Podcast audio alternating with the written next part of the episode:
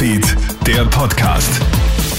Mit mir, Matthias Klammer. Ich wünsche dir einen schönen Donnerstagabend. Eine Verkehrsbeschränkung statt einer Corona-Quarantäne.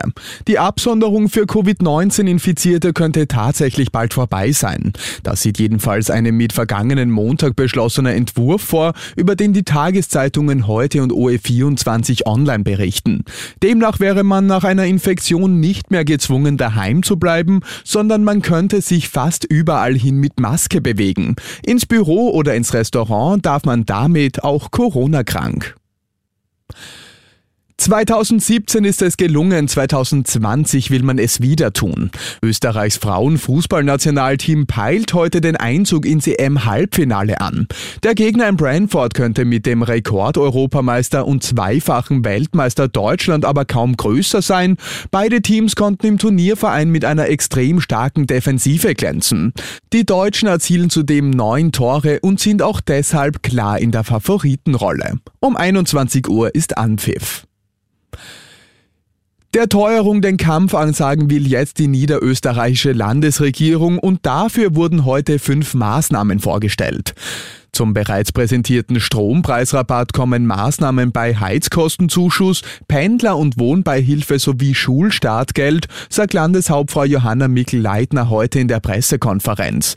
Der niederösterreichische Teuerungsausgleich soll am Montag in einer Sondersitzung des Landtags verabschiedet werden und der Bevölkerung 312 Millionen Euro Entlastung bringen.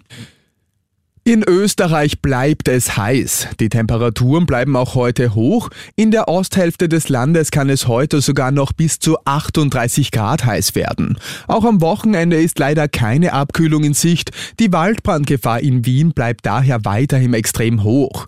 Erst nächste Woche Dienstag sollen die Temperaturen in weiten Teilen des Landes wieder unter 30 Grad fallen. Vielleicht kühlt es dann zumindest in den Nächten deutlich ab. In den letzten Tagen hatte man vielerorts mit Tropennächten zu kämpfen. Meteorologe Georg Haas sagt zu Puls24: Die Schwüle, also der Wasserdampf in der Luft, das ist ja die Schwüle, ist ein sehr starkes Treibhausgas und verhindert vor allem in den Nächten das Abkühlen.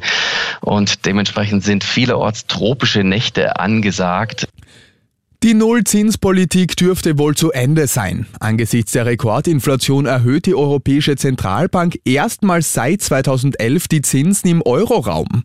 Der Leitzins steigt nämlich unerwartet stark von 0,0 auf 0,5%. Zudem wird auch der Einlagensatz angehoben, und zwar auf 0,0%. Banken müssen somit nicht mehr draufzahlen, wenn sie überschüssiges Geld bei der Europäischen Zentralbank parken.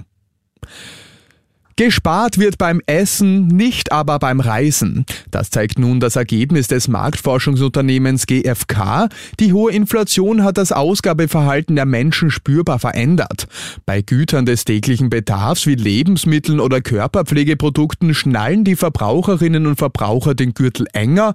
Auch bei Textilien wird gerne zu günstigen Produkten gegriffen. Nur beim Reisen wird diesen Sommer noch nicht gespart. Und das war's schon wieder mit den wichtigsten Infos bis jetzt. Den nächsten Podcast gibt's dann wieder morgen früh. Schönen Abend dir. Krone Hits Newsfeed, der Podcast.